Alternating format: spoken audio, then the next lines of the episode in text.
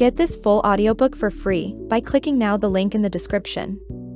It's brought to you by the Book Guide.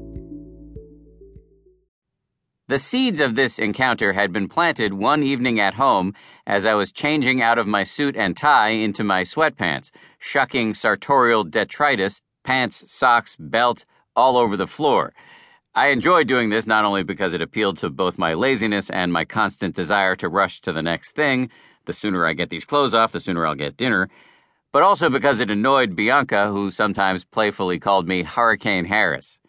On this night, though, she was not taking the bait. She was coming at me with a gift, in fact.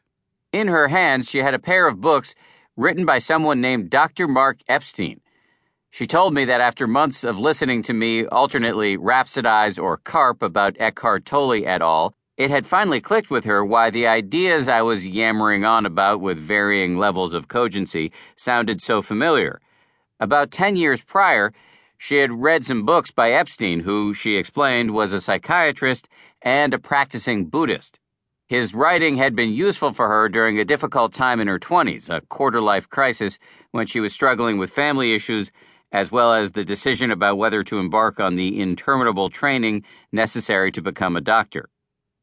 I flipped over one of the paperbacks to get a look at this Epstein character, and there on the back cover was a kind faced, middle aged guy wearing a v neck sweater and wire rimmed glasses sitting on the floor against the type of white backdrop you often see in photography studios. Even though he looked infinitely less weird than either Eckhart Tolle or Deepak Chopra, I still found myself thinking, not my kind of guy. That mild, momentary spasm of aversion was assuaged by the little bio next to Epstein's picture, which said he was a trained psychiatrist with a private practice in Manhattan. Thus began another night of delayed sleep and revelatory reading, with Bianca quietly dozing by my side. It was like my first evening with Tolle, only less embarrassing.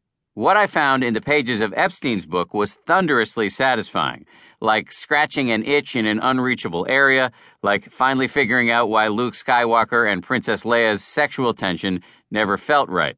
Very quickly, it became blazingly clear the best parts of Tolle were largely unattributed Buddhism. Tolle had not, as I'd assumed when I first read A New Earth, made up his insights out of whole cloth.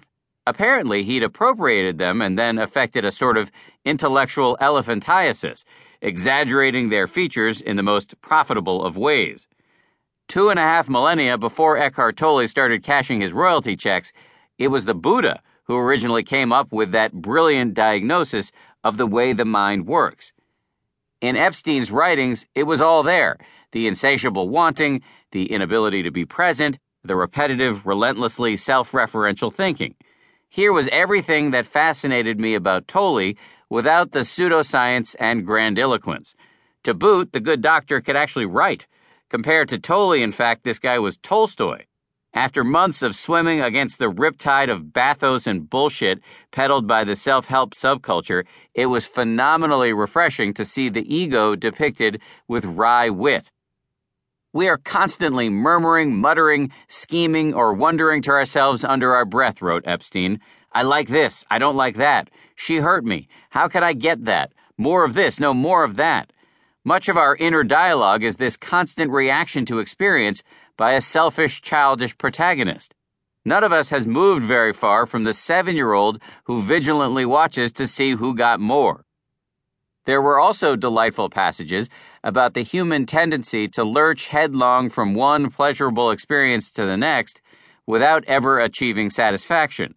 Epstein totally nailed my habit of hunting around my plate for the next bite before I'd tasted what was in my mouth. As he described it, I do not want to experience the fading of the flavor, the colorless, cottony pulp that succeeds that spectacular burst over my taste buds. Prior to reading Epstein, my most substantial interaction with Buddhism was when, as a 15 year old punk kid, I stole a Buddha statue from a local gardening store and put it in my bedroom because I thought it looked cool. Despite the fact that I was now a religion reporter, I still had only a glancing understanding of this faith. With Buddhists comprising only about one three hundredth of the U.S. population and not being in the habit of taking strident political stands, they didn't attract much coverage.